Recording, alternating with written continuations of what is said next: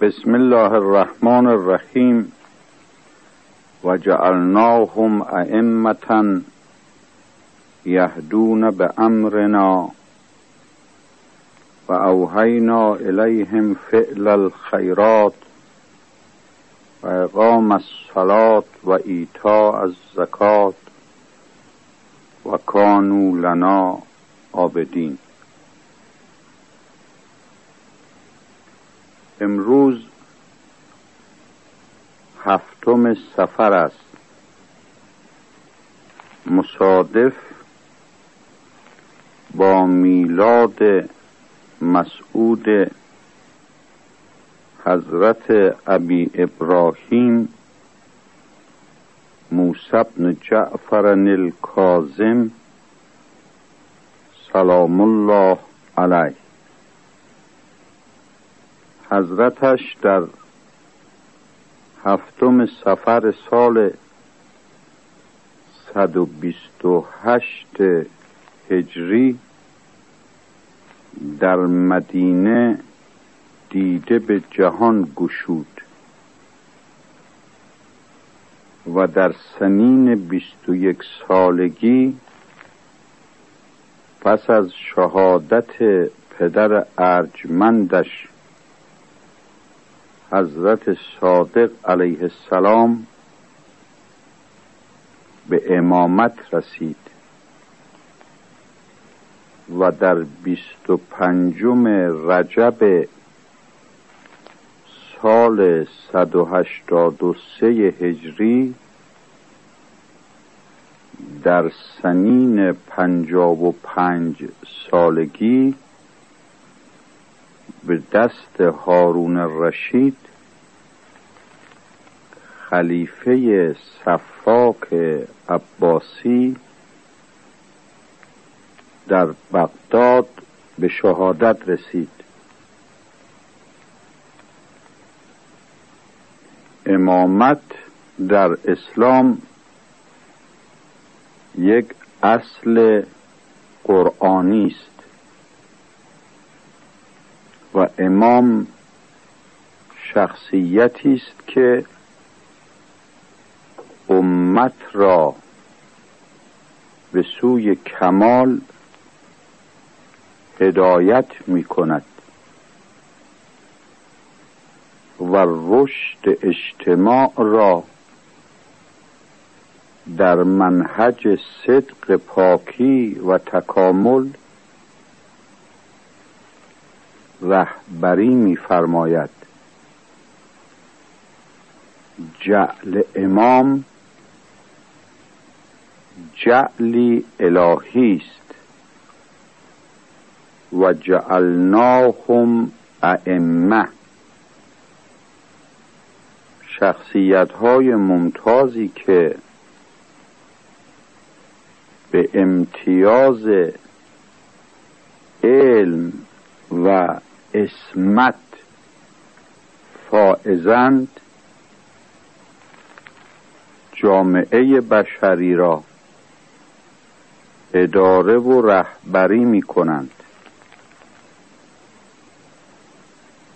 وظیفه عظیم اونها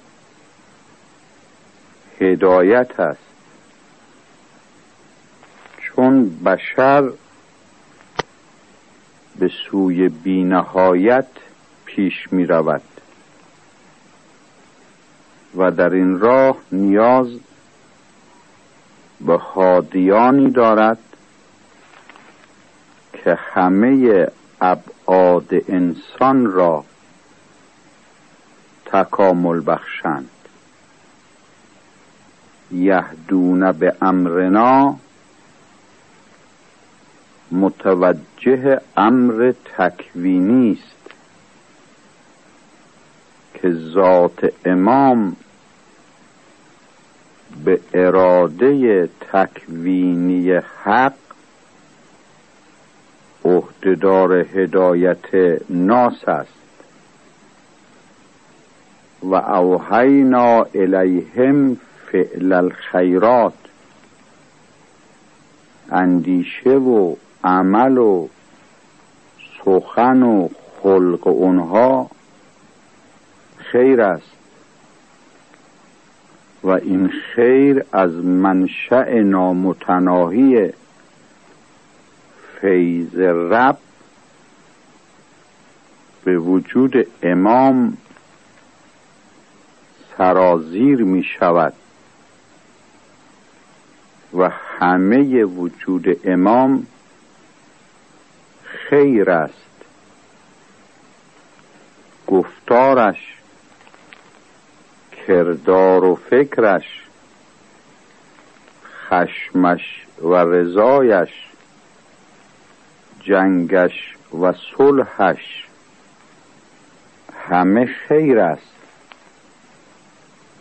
وظیفه امام اقامه صلات است، یعنی ایجاد رابطه بین خلق و خالق و گسترش حقیقت نیایش در اجتماع مردمی و فیضجویی مردم از فیاض مطلق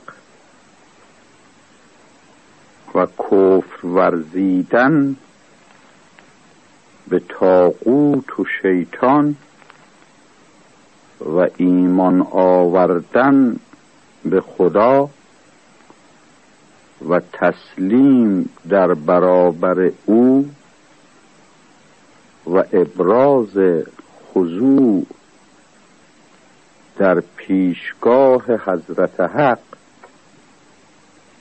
و امام خود والاترین نمازگزار است و امام تجسم نماز است و امام تجلی صلات است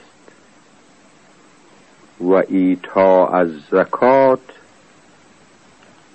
رسیدن به مردم،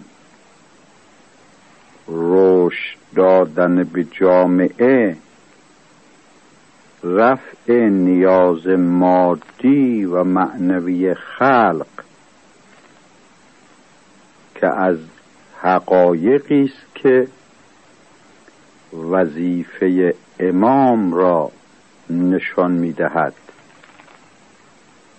و کانوا لنا عابدین، امام عابد است، حق را به حقیقت و سزاواری میپرستد و به ناس طریق بندگی میآموزد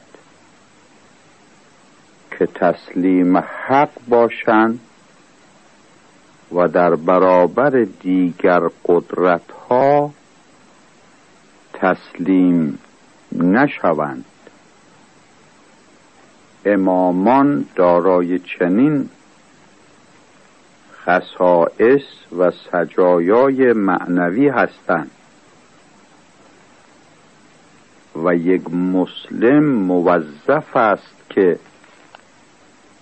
امام را بشناسد و راه او را بپیماید و کردار او را نمونه و سرمشق و الگو قرار دهد و موضع گیری های امام را در برابر حوادث روزگار برای خیش منشأ حرکت قرار دهد. امام شناسی اصل مسلمی است که برای هر مؤمن ضرورت دارد و شناخت امام راه را برای کمال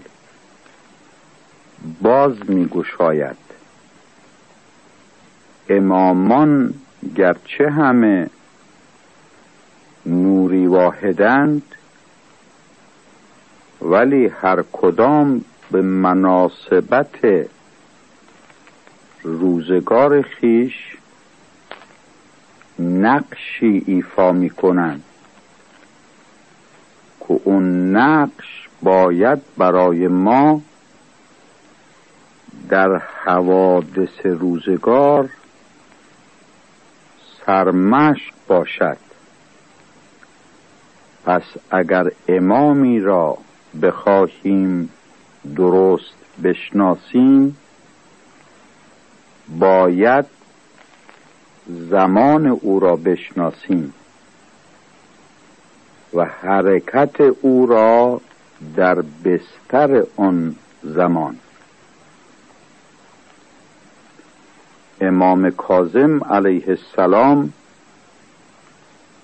در دوران بنی عباس میزیست.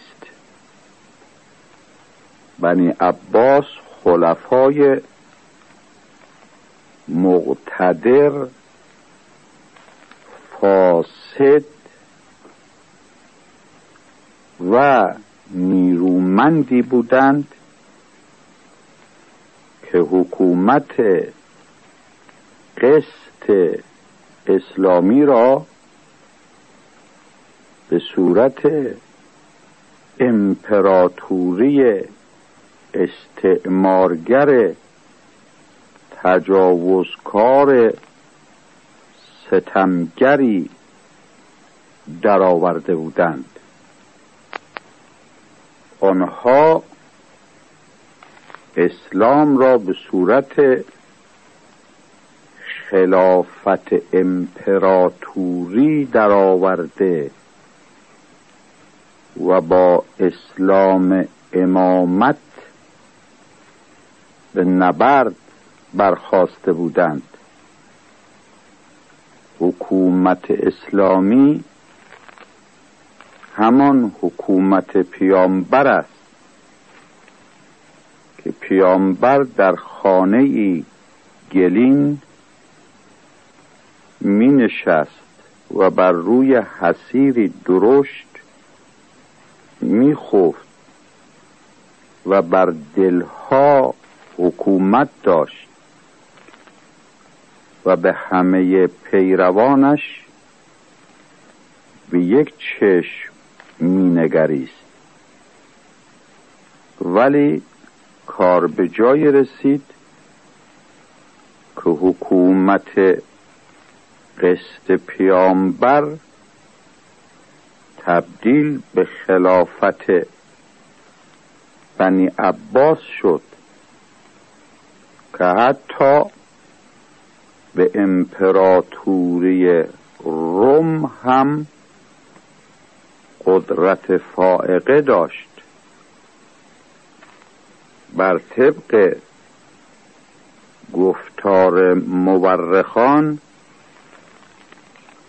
حکومت بنی عباس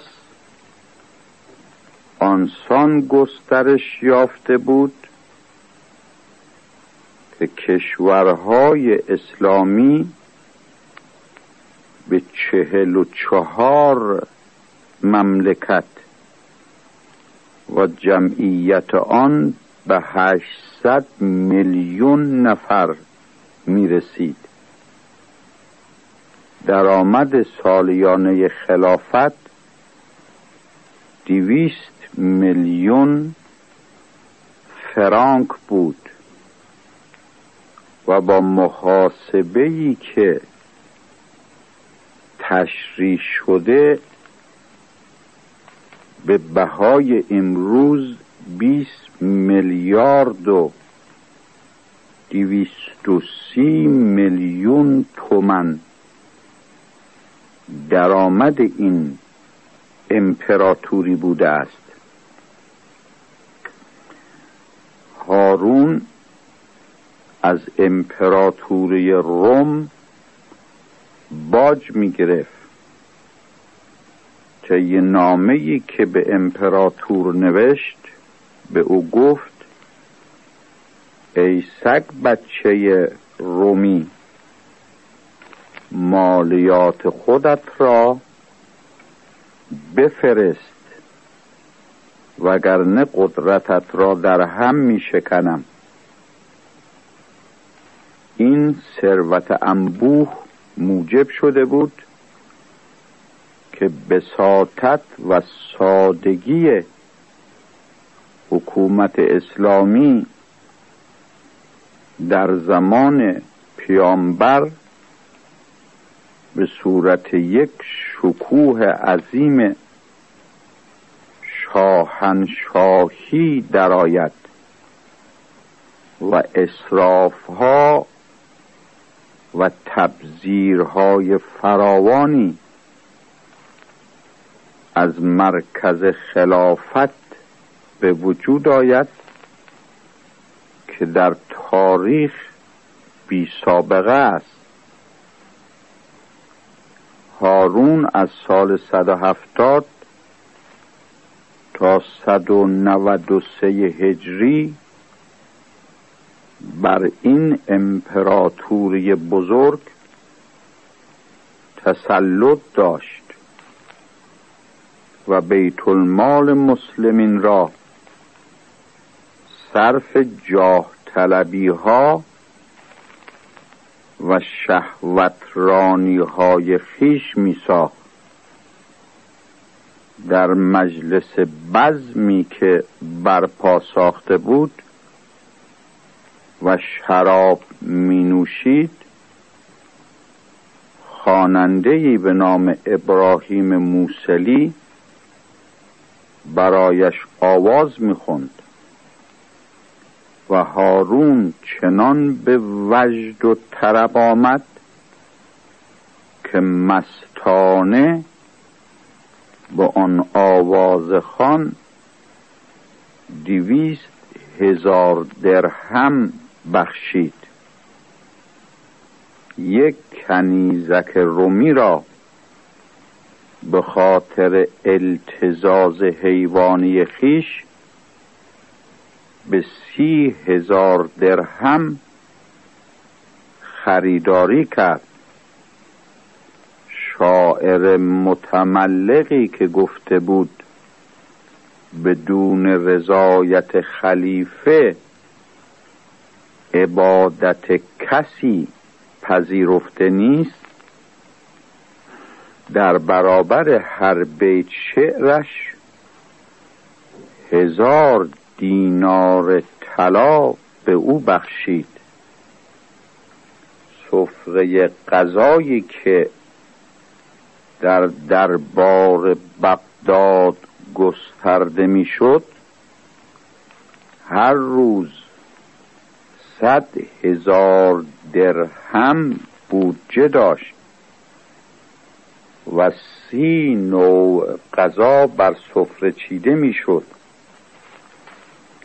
لقمه‌ای از غذا را هارون به دهان گذارد.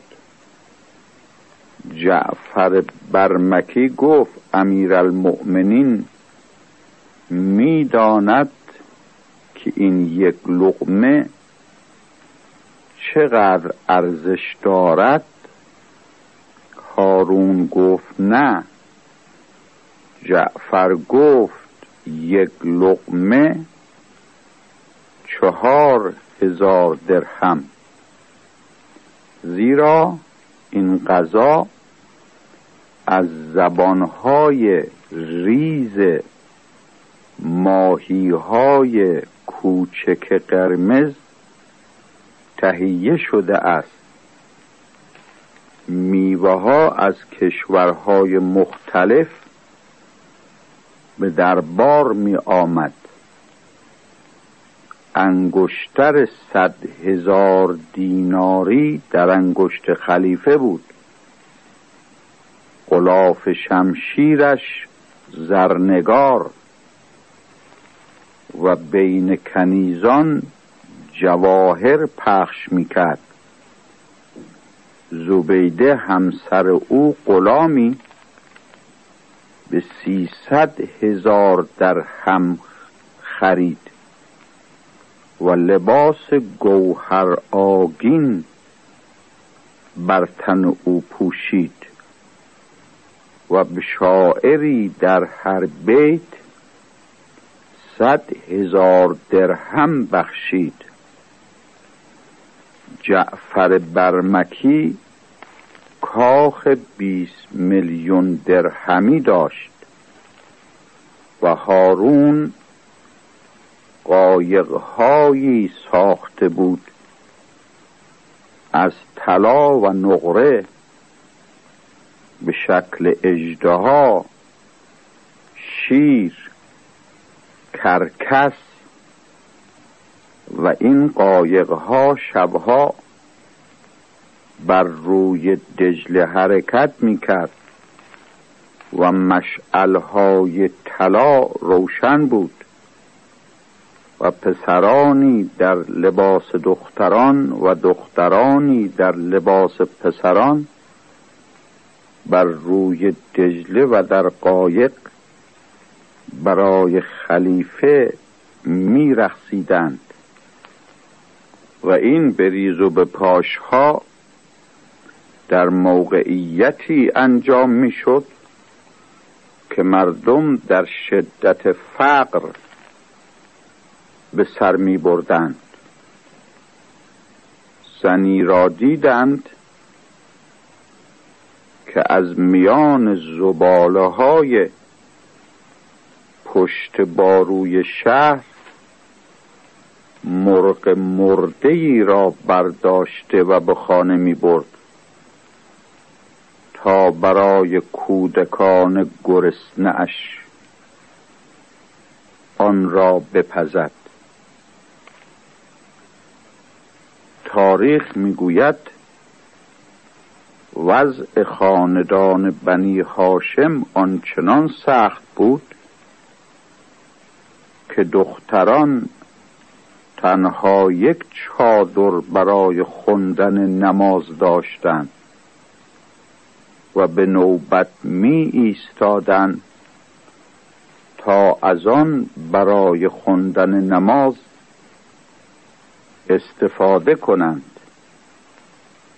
این امپراتوری ستمکاره به نام اسلام بر امت مسلمین تحمیل شده بود و اسلام آن حقیقت قسط خود را از دست می‌داد.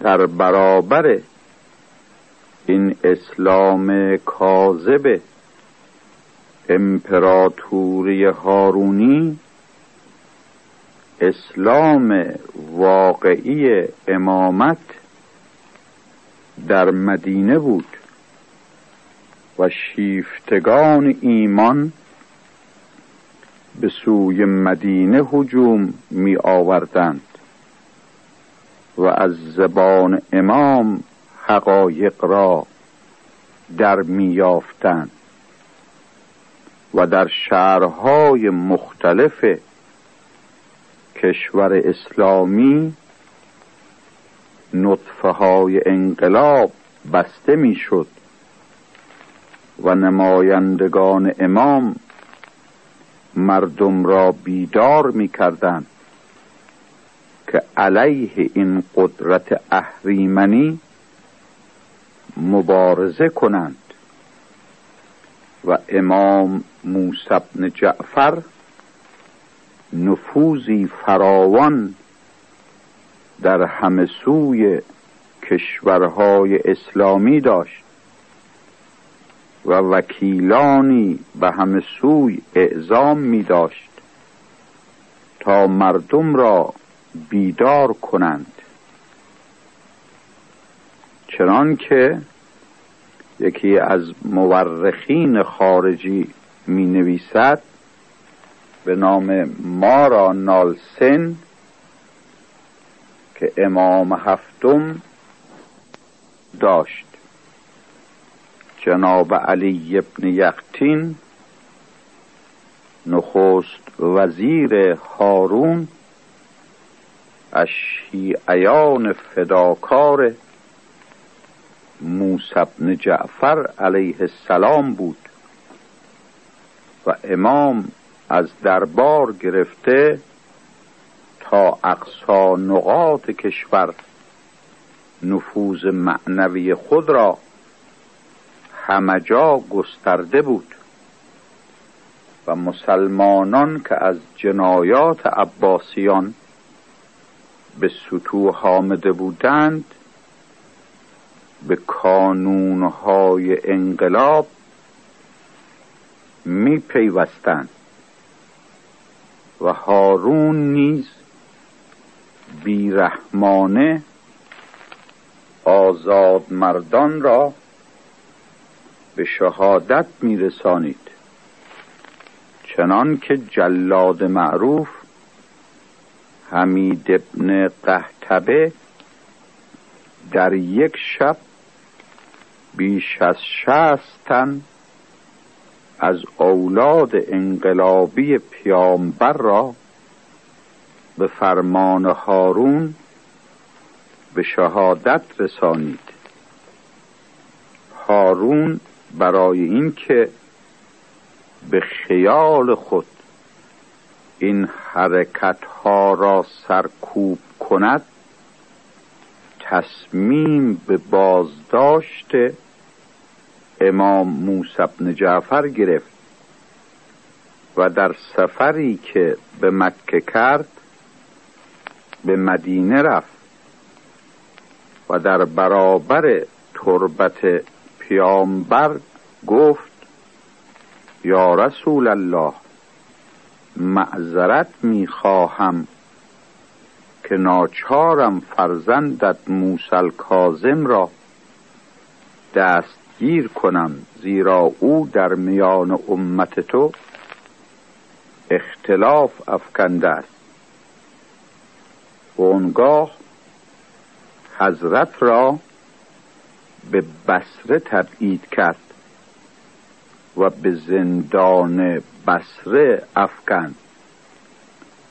امام مدتها در زندان بصره بود و پس از آن حضرتش را به زندان بغداد منتقل کردند و در آن زندان که یک فرد مسیحی زندانبانش بود رنجها بر حضرت وارد می ساخت، ولی امام در آن تاریکی وحشتزا و تنهایی جانگزا با خدای خویش خلوتی داشت و عبادتی تا اینکه سرانجام به فرمان هارون امام را به شهادت رسانیدند. مدت زندان 7 یا 14 سال بوده است. علت این شهادت و حبس و تبعید قیام امام بوده است علیه این همه فساد و جبر و ستم.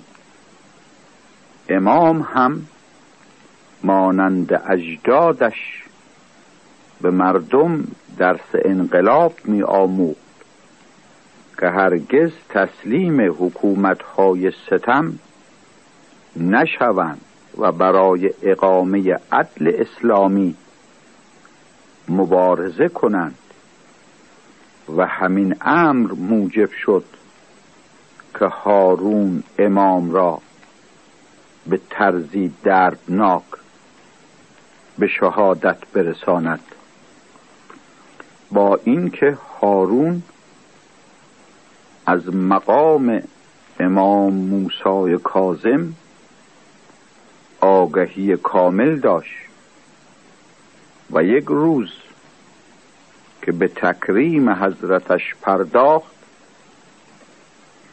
پسرش مأمون پرسید این که بود که اینسان او را تکریم کردی؟ هارون پاسخ داد یا بنی هذا امام الناس و حجت الله علی خلقه و خلیفته علی عباده، انا امام الجماعه فی الظاهر والقلبة والقهر و انه والله لاحق به مقام رسول الله، هذا وارث علم النبیین. یعنی ای پسر، این امام مردم است و حجت خدا بر خلق است و خلیفه پروردگار بر بندگان اوست. من پیشوای ظاهری مردم هستم که با زور بر آنها حکومت میرانم، ولی موسی بن جعفر لاحق است به مقام رسول الله و وارث دانش پیامبران است. امام صادق علیه السلام درباره فرزندش فرمود ولدی موسی شبیه عیسی ابن مریم و فیه علم والحکمه والفهم والسخا والمعرفه.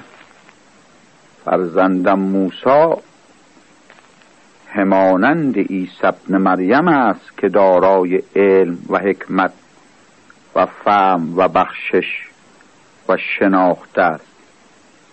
یکی از علمای بزرگ اهل سنت به نام ابن سبائی میگوید اما الامام الکاظم فهو صاحب الشأن العظیم والفخر الجسیم کثیر التهجد المشهور بالکرامات والعبادات. امام کاظم دارای شأن بزرگ است، افتخارات نبوت را با خویش دارد، همیشه در حال عبادت است و در اجتهاد میکوشد و مشهور به کرامت و عبادت است. ابن جوزی میگوید کان یدعا العبد الصالح لأجل عبادته و اجتهاده و قیامه باللیل و کان کریما حلیما. او عبد صالح نامیده میشد، برای عبادتش و اجتهادش و قیام به شبش، و او بزرگوار و بردبار بود. شبلنجی مورخ مشهور میگوید کان موسی الکاظم اعبد اهل زمانه و اعلمهم و اسقاهم کفن و اکرمهم نفسن. موسی کاظم عابدترین اهل زمانش بود و دانشمندترین و بخشنده ترین. اینجاست که نقش امام کاظم مشخص می شود. نخست در گسترش علوم اسلامی، زیرا امام باقر و امام صادق که مدینه را مرکز پخش معارف اسلامی قرار داده بودند، این وظیفت پس از آنها به امام کاظم محول شد و امام هفتم با وجود اختناق دوران حکومت عباسیان همچنان به گسترش معارف اسلامی می پرداخت و شاگردانی تربیت می کرد که به همه سوی نطاق اسلامی گسیل می شدند و حقایق اسلام را بر مردم فرا می خواندند و حقیقت امامت را روشن می ساختند و از مظالم خلافت بر آنها سخن می گفتند.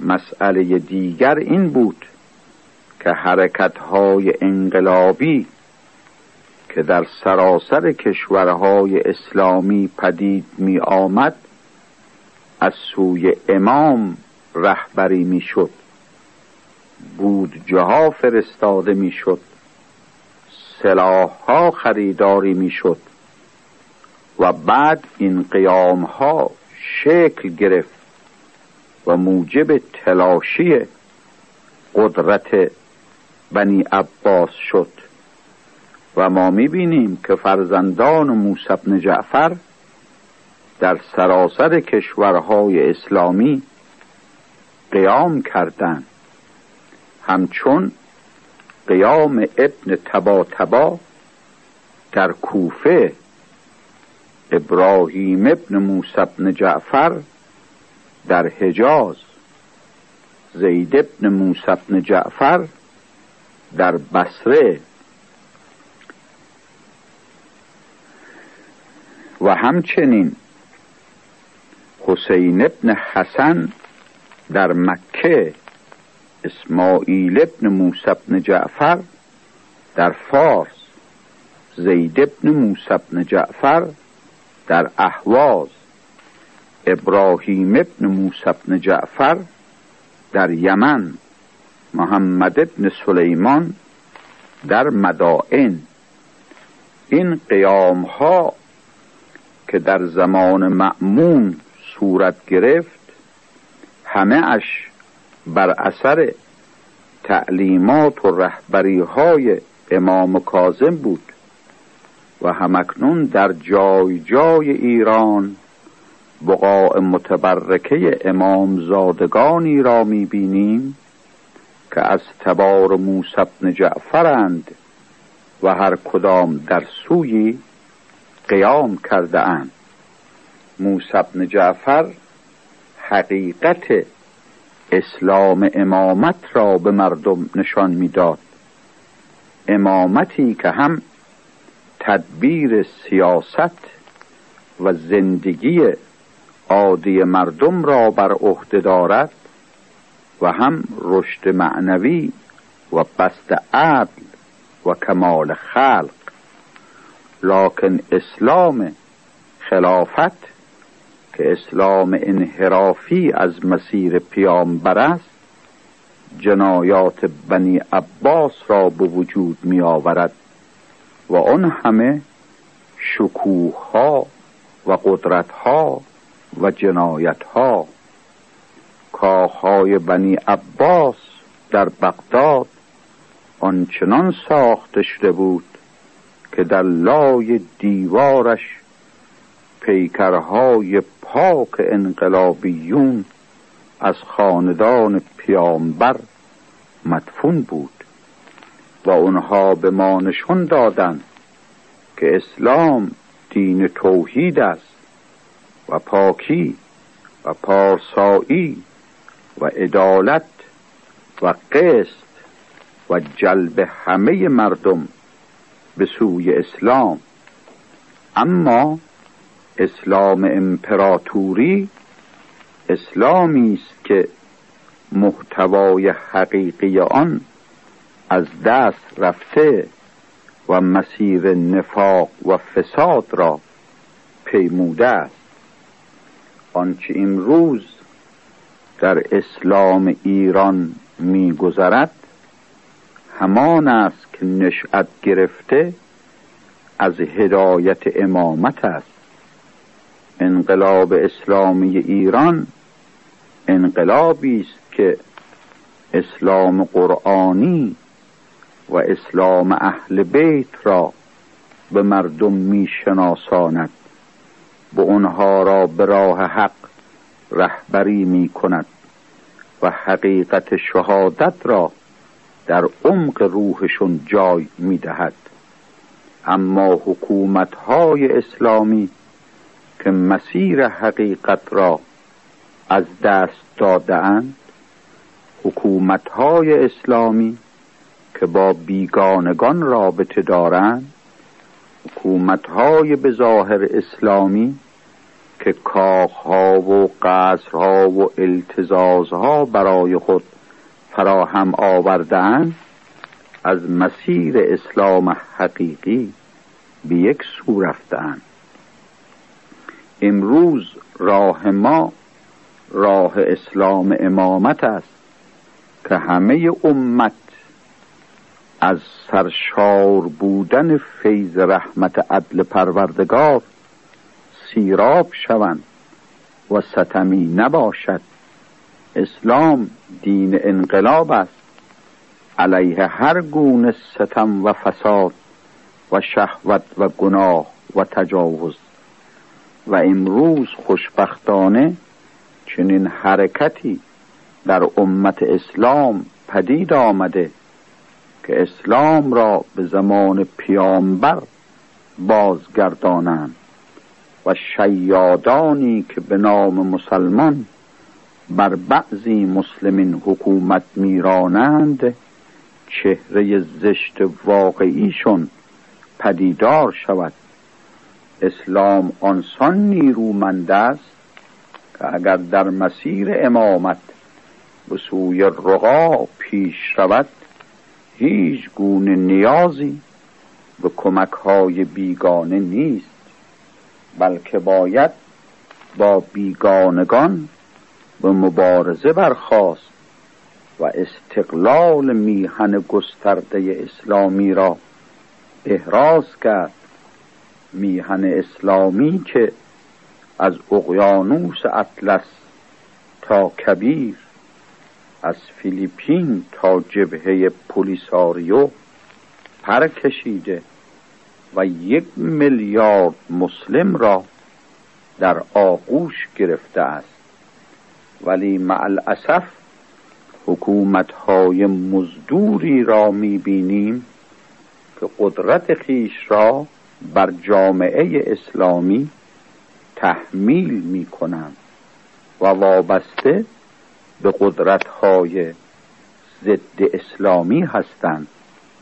موسی بن جعفر به ما درس می‌دهد که باید با قدرت‌های امپراتوری، نیروهای شیطانی به مبارزه برخاست، اگرچه این مبارزه به حبس و زجر و شهادت انجامد. این حقیقت را باید همه امم بدانند و درک کنند که حقیقت اسلام، حقیقت آزادی، پاکی، انسان دوستی، یکتاپرستی و عدالت جویی است، و این ننگ است برای بعضی حکام مزدور به ظاهر اسلامی که انسان با بیگانگان پیوند برقرار کنند.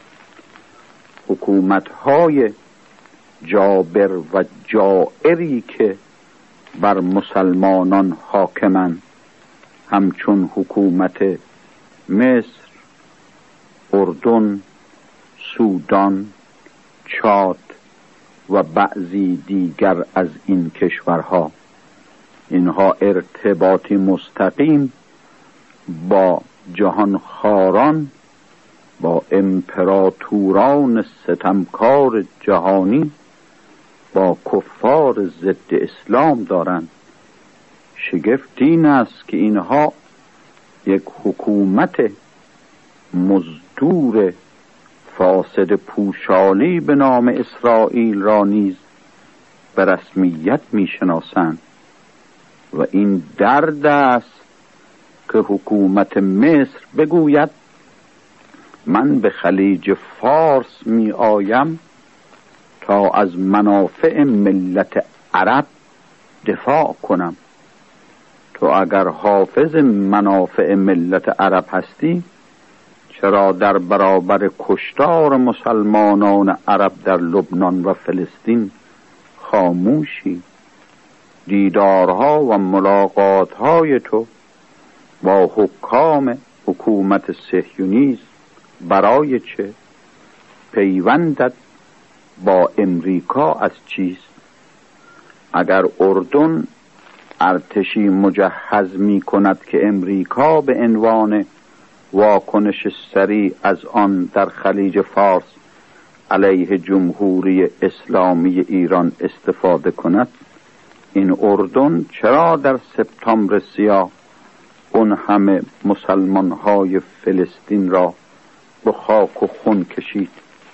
اینها از همان تبار ستمکاران تاریخ هستند که در برابر اسلام امامت ایستاده اند، ولی قدرت پوشاله اونها در حال تلاشی است. امروز مسلمانان همه سوی جهان را با قدرت خیش به تکان آورده اند و به استعمارگران نشون داده اند که اسلام امامت، اسلام علی و حسین و موسی الکاظم و دیگر امامان، اسلامی است که در برابر قدرت‌های جور تسلیم نمی شود. و ما اکنون در مکتب موسی بن جعفر این راه را می آموزیم، راه عبادت. موسی الکاظم عابدی پاک نهاد است. عجب این است که هر کس دیگران را به مقیاس خیش می سنجد. هارون گفت ببینید موسی الکاظم در زندان چه می کند؟ گفتند او پینه‌هایی را که از شدت سجده بر پیشانیش بسته شده با مقراض قیچی می کند. این عبادت امام است به هنگامی که در زندان است، و چون آزاد است در حال تعلیم و تربیت است و حرکت‌های انقلابی را به مردم ارائه می‌دهد. ملت مسلمان ایران، ملتی که حقیقت امامت را دریافته، امروز این مسیر را می‌پیماید و به مسلمان‌ها نشان می‌دهد که مبارزه‌های خود را علیه استکبار نشان دهند. و امروز فجر روشنی است که بر افق حیات مسلمین طالع گردیده. حکومت‌های به ظاهر اسلامی که برخی به امریکا پیوستند و برخی چون حکومت افغانستان به شوروی پیوستند، همه در حال زوال و افولند و جهش‌های اسلامی همه جاذبانه می‌کشد. حکومت صدام افلقی که به ظاهر اسلامی است و صدام خود را مسلمان می‌داند، او هم وارث همان حکومت بغداد هارون الرشید و منصور و متوکل عباسی است. و اسلام حقیقی اسلام موسوی است، موسی الکاظم که با قدرت بغداد درآویخت. و چه زیباست که موسی الکاظم با حکومت بغداد در دوران عباسیان جنگید و اکنون فرزند رشید همان موسی الکاظم، یعنی روح الله الموسوی الخمینی، او هم با حکومت بغداد می جنگد. این تجدید تاریخ است که همیشه حق و باطل با هم در نبرد بودند و باطل در برابر حق تسلیم و منکوب شده است. رزمندگان ما که والفجرها می آفرینند و افق تاریک حکومت کفر بغدادی را در هم می‌درند و با خون سرخ خیش فلق صبح روشن پیروزی را پدید می‌آورند، اینها نیز از موسی الکاظم و از موسوی الخمینی درس فرا میگیرند و از رزمندگان ما با همت خواهی از ارواح مطهره امامان خیش انسان در نبردند و هر روز علی رغم همه کمک‌های بیگانگان به حکومت بغداد پیروزی تازه‌ای پدید می‌آورند. باشد روزی فرا رسد که ما در برابر مزار مقدس امام کاظم بیستیم و بر آن مضجع مقدس بوسه زنیم و بر روح پاکش درود فرستیم. ایران سرزمین اسلام امامت است، اسلام ولایت، اسلام پاکی و پیروزی و قدرت، و امروز دو مرتبه احیا شده است آن همه روشنایی ها و اقتدارهای معنوی، و ملت ما این نبرد را همچنان ادامه خواهد داد تا اسلام امامت با همه تجلیاتش حاکم شود.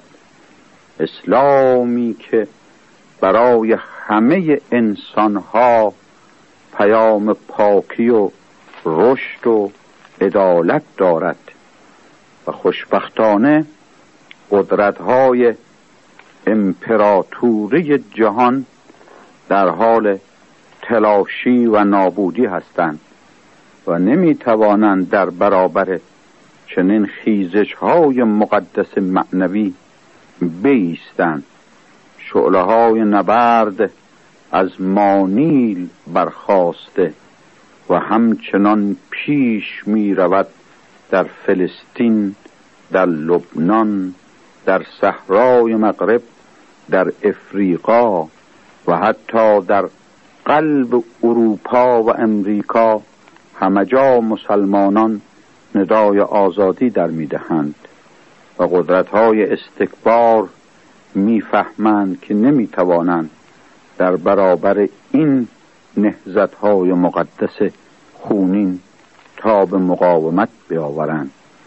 سلام بر شهیدانی که راه اسلام امامت را پیمودند، سلام بر رزمندگانی که از مرز حدود الهی دفاع کردند، سلام بر موسی بن جعفر امام راستینی که به ما درس عبادت، درس ایمان، درس استقامت و سرانجام درس شهادت آموخت، و سلام بر فرزند موسی الکاظم روح الله الموسوی که خون موسی بن جعفر را در رگ دارد و او به ما می آموزد که چگونه باید با کفر جنگید و بساط عظیم و مقدس عدل را در نطاق جهان گسترانید.